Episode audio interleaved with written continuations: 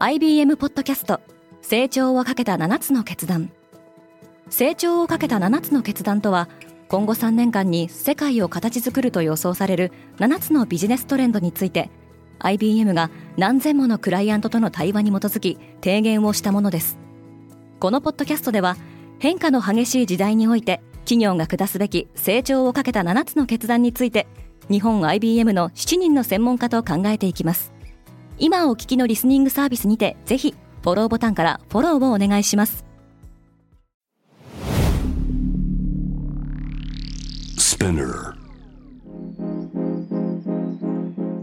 おはようございます。山本ソニアです。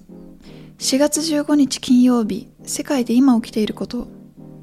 このポッドキャストではニューヨークのニュースルームから世界に向けて今まさに発信されたニュースレターを声でお届けします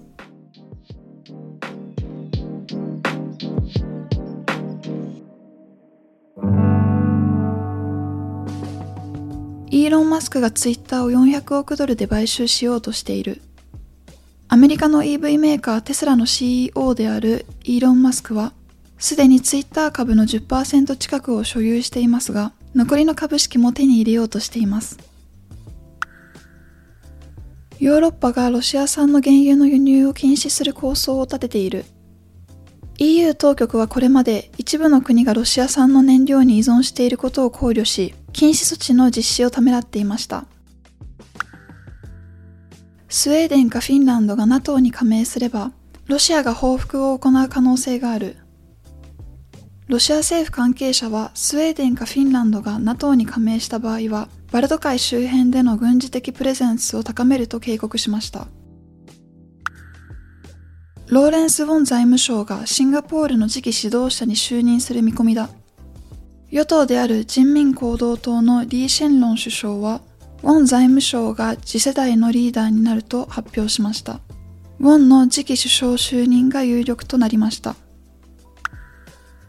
イギリスは亡命希望者のルワンダへの移送を計画している。適切な書類を持たずにイギリスに到着した移民は、出身国に関係なくルワンダに送られることになります。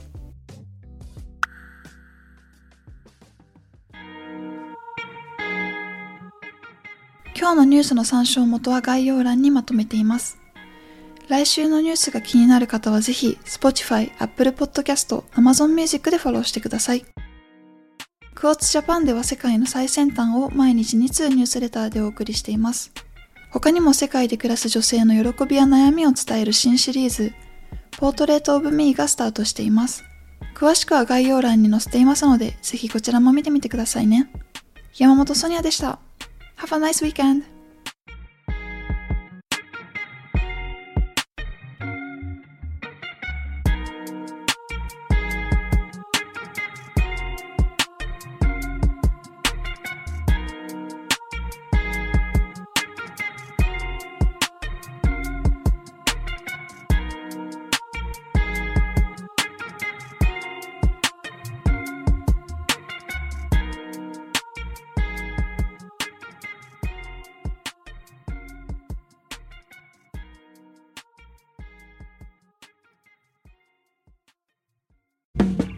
リスナーの皆様より多くのリクエストをいただいている話題のニュースを深掘りしたエピソードを週末の有料版で配信中です。